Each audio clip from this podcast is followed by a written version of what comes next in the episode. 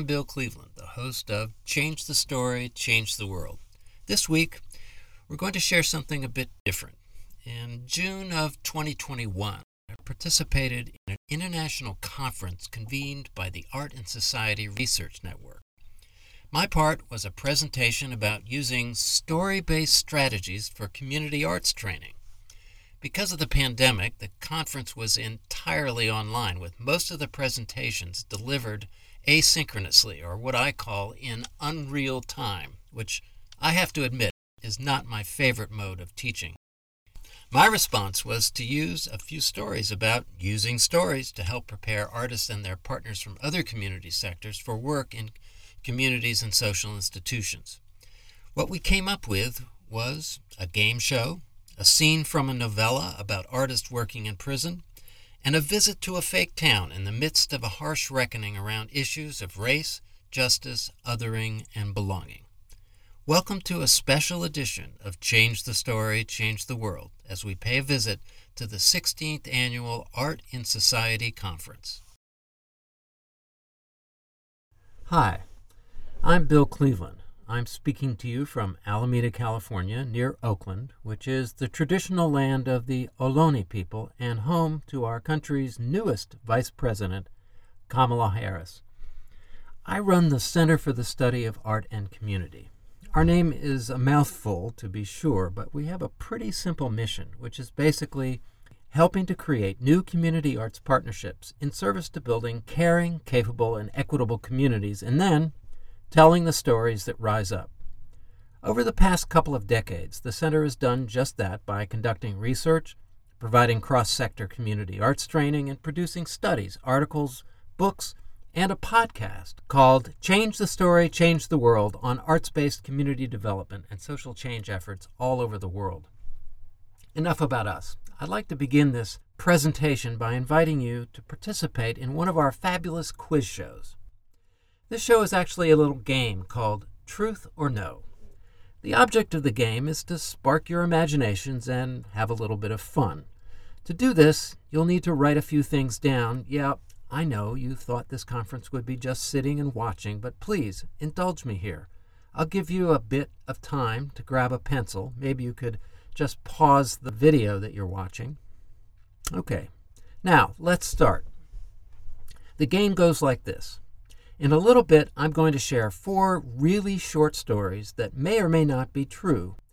Your job is to identify the ones that are false. Before I start, you'll need to write 1 through 4 on that piece of paper.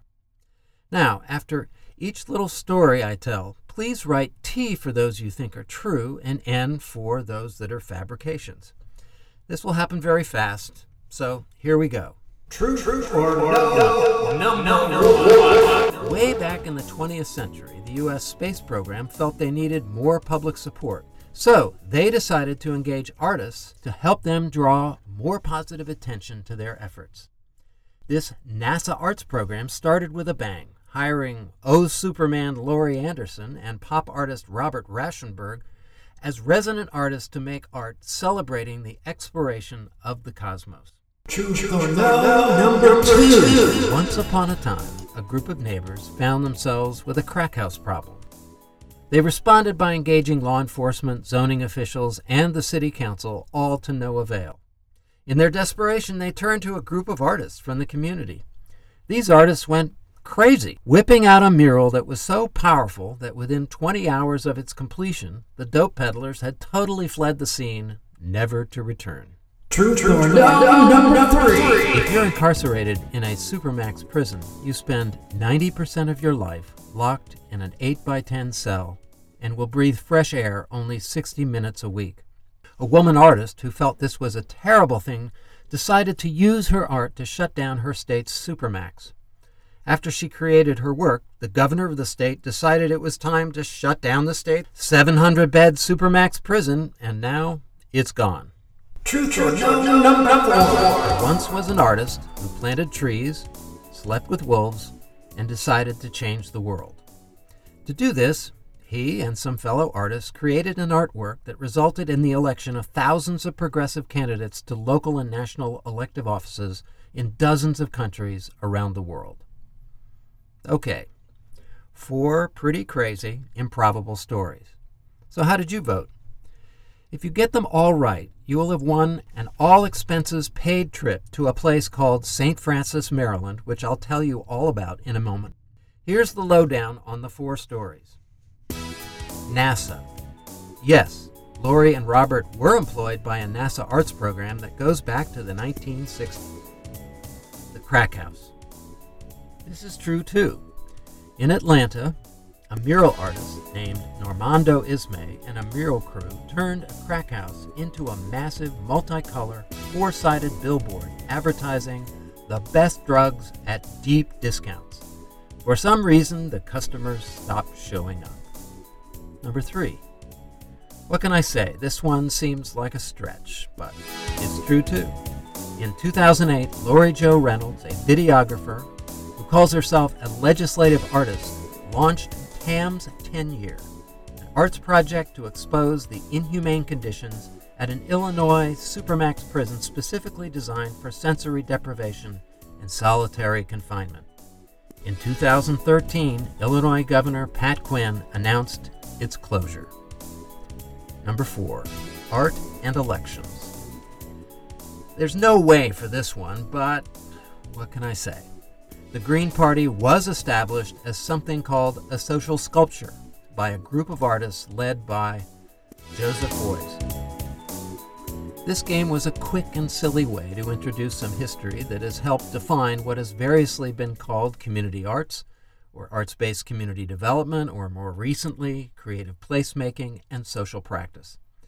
In it, we used a fictional game show to tell some hard to believe but true stories Along the way, some of you may have encountered some degree of skepticism about the power of the human imagination to provoke change. When we train artists and their community partners for community creative collaborations, we use games like these with multiple rounds to have fun and help them get out of their heads and into a place where they can exercise their imaginations individually and, most importantly, together. This workshop is about how stories can help us access some of the most difficult lessons about art making in service to community learning, building, healing, and mobilizing. In Truth or No, the story was a game I made up, and you, hopefully, played along. Playing is the key here because play is basically life practice. This is true for all the creatures in the animal kingdom, including us. When we're young, a lot of our play is physical testing and problem solving. As we get older, it migrates more and more into the realm of thinking and what we sometimes call adult learning. As community arts trainers, we're trying to provide a memorable learning experience that can help our students respectfully engage the often complex and ambiguous institutional and community systems and cultures. Another of our most effective training resources are stories about fictional neighborhoods or organizations or agencies that we use to tell the real story of what it's like to navigate them as creative change agents. In these narratives, artists and community members, administrators, and staff explore the conundrums and contradictions, the heartaches and little victories that creative partners dance with every day in these other places. The example of this I'm going to share was created during a time I ran California's Arts and Corrections program.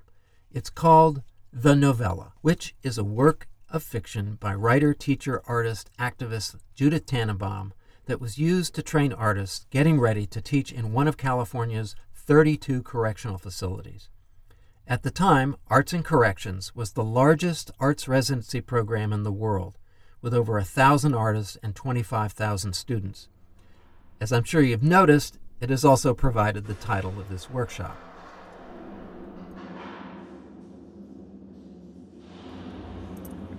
North Coast Correctional Facility, Unit 2, third tier. NCCF is on indefinite lockdown following an inmate stabbing. Because of this, writing instructor Susan Robertson is working with her students through the bars of their cells. She approaches Mitch Reiser's cell. Hello, Susan. Come in this way? Mitch Reiser's voice broke into Susan's thoughts on violence and its effect on the mind and soul. She walked past a few cells to where Mitch was housed. Are you psychic or what? How did you know it was me? Susan asked, always on her guard with Mitch. She was never able to be herself with Mitch around, and Mitch was always around. There were so many silent ways in which Mitch made sure he was there, always there. I am psychic where you're concerned, but this time I've got to give credit where credit is due. Mitch pointed to the small mirror that he could adjust to give him a reflection of just what was coming along the walkway. Susan stepped back and looked at the other cells and saw that many such mirrors were now focused on her. She shook her head. I'm a trained observer, but I'm not seeing anything well today. You may not be seeing well, but you sure are looking good. Susan smiled. cute. Corny, but cute. This parrying with Mitch was easy, but dangerous. If she wasn't careful, he'd pick up whatever she said and run with it as far as he could. Susan, just come a little closer, will you? I can hear you fine. But I just want to smell your perfume. I don't wear perfume, she said, then thought, shit, he's trapped me. I've got to get out of this dialogue without one more personal exchange. Then why do you always smell so sweet? Mitch, what poems are you going to read at the banquet? Ah, I don't want to talk about poems. That's what I'm here for. Does your husband send you flowers? Mitch, I'm gonna send you flowers. You'll see. Sometime you'll be home alone. Night will be coming on. Maybe you'll be taking a bath or rubbing oil all over your naked skin, and they'll be there. These surprise flowers, and you'll know they're from me. Okay, Mitch, that's it. Never had the promise of flowers sounded so like a threat. I'm just gonna love you forever, Susan. Mitch whispered towards Susan's departing back. Although she tried not to hear, she heard, I've got all the time in the world, Susan, and I'm gonna take as long as I need to convince you. And I'll convince you. That you'll see. A bird had flown in through the open transom and was singing in the block. Susan focused on this bird. Its song made her hear the weighted silence of the gray sky outside, the ocean water. She listened to these silent sounds that rolled under her quickly beating heart, under all the noise in the block.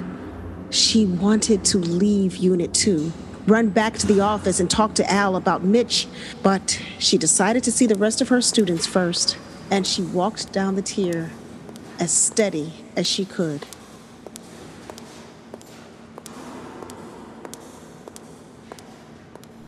This scene is a dramatic turning and one of the many subplots that are woven into the hundred page narrative that unfolds in the novella. Beyond the episode with Mitch, the North Coast story unfolds with other unsettling twists and turns, all of which are based on the true events chronicled in Judith Tannenbaum's exhaustive one year research process. In addition to the fatal stabbing and subsequent lockdown, there is a discovered tryst between a teacher and a prisoner, a crippling state budget freeze, and most devastatingly for the arts program's teachers, students, and their families, the cancellation of the first ever arts program awards banquet, which had been a year in the making. Despite the intensity of this string of events, Judith Tannenbaum's narrative is not overly dramatic, and pointedly so. This is because one of the most incongruent characteristics of prison life is the plodding drumbeat of hard to imagine juxtapositions boredom and fear, cacophony and silence, bad news and no news. If the joint could talk, it would surely be shouting, You think you caught us at a bad time? Nah, this is normal. You think this is crazy? Wait till next week. As daunting as this might seem, Judith Tannenbaum understood that her principal job here was as a translator making some sense of a place where the Queen of Hearts and the Mad Hatter would feel quite comfortably at home. A place where seemingly simple questions about the right thing to do are answered with alternating layers of clarity and quicksand. A place where the signs and signals we all depend on to find our way are offered up in a yes but actually no oscillating current that is both confounding and oddly thrilling. Our task here with the novella was to create a story that attracted and supported new creative colleagues, but also discouraged potential slackers. Who else but an artist could render this world in a way that conveyed the elusive truth of this foggy netherworld without scaring away the potential pathfinders? Like I said, the stories of the novella are all based on the real life experiences of the dozens of staff and incarcerated artists Judith interviewed during her research. These, of course, included her own experiences as a writing teacher working on the prison planet. The prison planet is a place where truth, beauty, trust, tenderness, vulnerability, color, sensitivity, choice, all the intangible qualities humans need to thrive are virtually non existent. But through her teaching, she made these things available to her students. In the process, they became creators with a chance to own a bit more of their unique story, an act of personal agency that is a precious thing on the inside. Doing this takes courage for both the teacher and the taught. Writing the novella, though, called for another kind of bravery. This is because the scene you just heard was a fictionalized version of a real struggle Judith had with one of her students. Like Mitch, this poet, a lifer, with two rape murder convictions, was a persistent edge pusher whose obsession with Judith became more and more tenacious over time. The line was crossed when a staff member overheard him describing in detail his plans for Judith to fellow prisoners.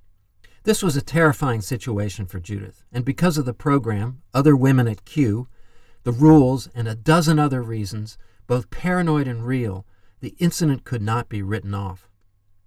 Prior to the novella, we relied primarily on the institutions to orient our new artists. This often turned out to be what we used to call a dog and pony show a two or three hour PowerPoint workshop with a sergeant up there saying, Part your hair wrong and you're in trouble. Here's the director's rules. Read them, remember them, follow them, and you'll be just fine. But for us, that didn't cut it. Our artists did need to know the rules, for sure. But given the intimate nature of creative teaching, they needed to understand the culture as well. Something that could shed a little light on the shifting shadows that define life inside. Something like a novella. So now you might ask, how did this turn out? Well, we created a training that used the novella as its foundation, and here's what the department's research showed. Well, we found our artists were much less inclined to stereotype correction staff and incarcerated people. And when problems arose, artists tend to ask many more questions rather than make snap judgments. We also saw improved trust for artists among staff and incarcerated students, and there was a better communication between correction staff and artists. We saw better cooperation from line staff and institutional administrators, and we got much greater respect from students who really appreciated the increasingly savvy artists they encountered. We saw an increase in participation in the program, and there were a lot fewer program threatening incidents involving artists.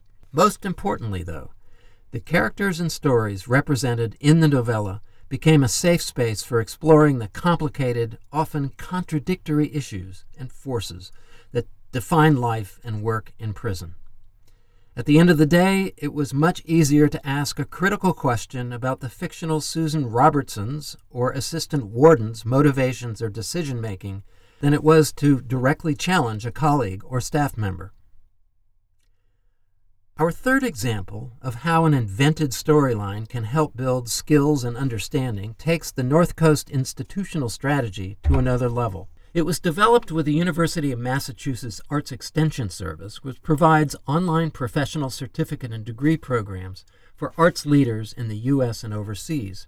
In this case, rather than provide a story about a fictional place, we asked the students in our Creative Community Leadership course to spin their own saga, playing, that's that word again, playing arts leaders in response to an escalating series of events that precipitates a mini cultural war in the fake town of St. Francis, Maryland. Along the way, they learned a lot about the power of the imagination for good and ill, and each other. When theater artist Catherine Bentley and I began designing this course, we were faced with a daunting question. How do you train for relationship intensive work like community arts using a distance learning platform? We likened this conundrum to trying to teach basketball online, which of course is impossible. It might work for a course on the history of basketball, its rules, and maybe some coaching theories, but the game itself just can't be learned without players practicing hoops together on the course. The same can be said of community arts practice, which, like basketball, involves groups of people with different skills and perspectives trying to work well together. Applying arts based strategies to critical community issues like health, affordable housing, public safety, education, and equitable development requires trust based partnerships. Learning to collaborate effectively across community sectors takes a lot of practice with real partners working as close as you can get to real communities. So, once again, how do you help students prepare for these real world challenges using an online learning platform? Our response was to create a mid sized town of about 85,000 situated on the eastern seaboard of the U.S. for our students to play in. At first blush, St. Francis seems like a fairly prosperous, middle of the road community with few obvious complaints. But of course, there was more going on beneath the surface, way more. These were our course objectives. First, we wanted to challenge each student to examine their motivations and capacities for this kind of work. Then we wanted them to become conversant with the history, language, theories, and strategies that define the best arts community development efforts. Along with this, we wanted them to be aware of best practices from both the community and cultural development sectors. And finally, to learn and practice effective community collaborations and network building across community sectors. Practice is key here. How could we get 18 students in communities across the world to learn and play the relationship intensive game of arts based community development under game conditions? The foundation for this was five groups of three students each.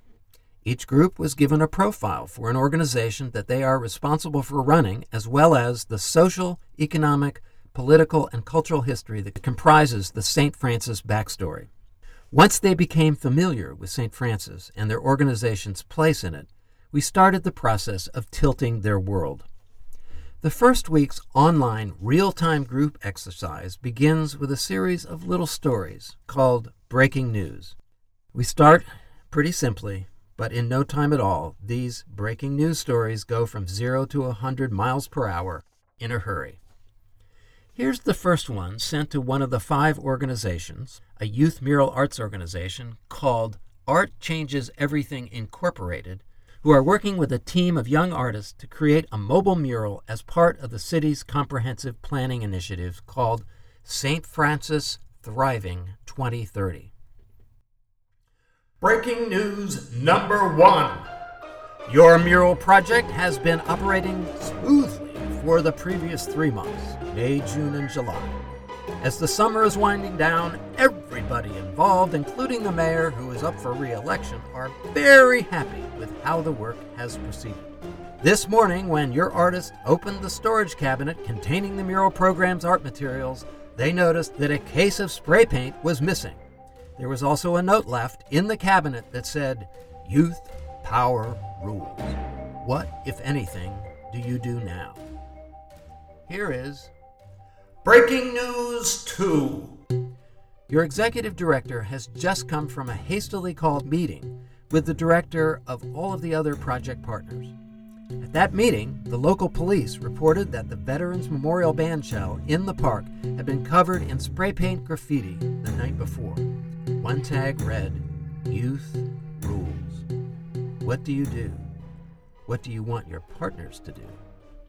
Shortly thereafter, the third bomblet drops and all hell breaks loose with Breaking news number three. One day has passed since the meeting of the partners.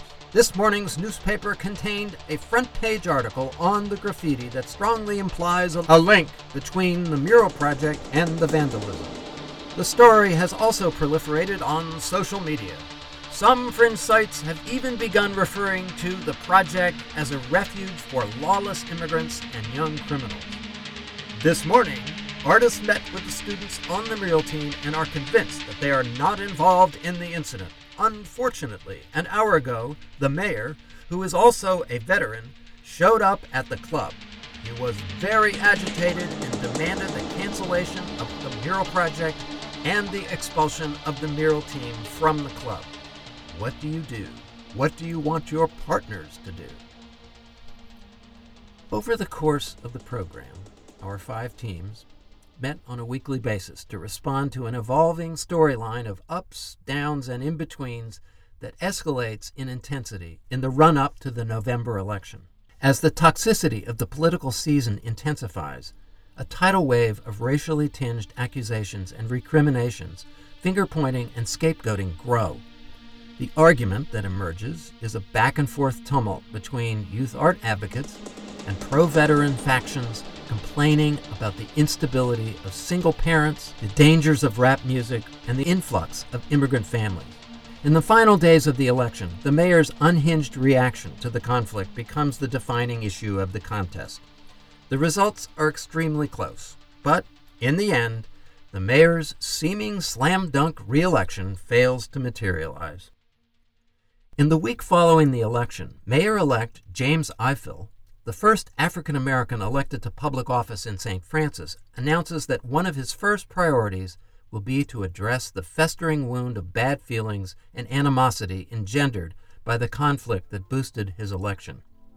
In early January, one of his first acts as mayor is to enlist a local foundation to support a reconciliation initiative to both engage the community in healing and establish a peace building organization called St. Francis One.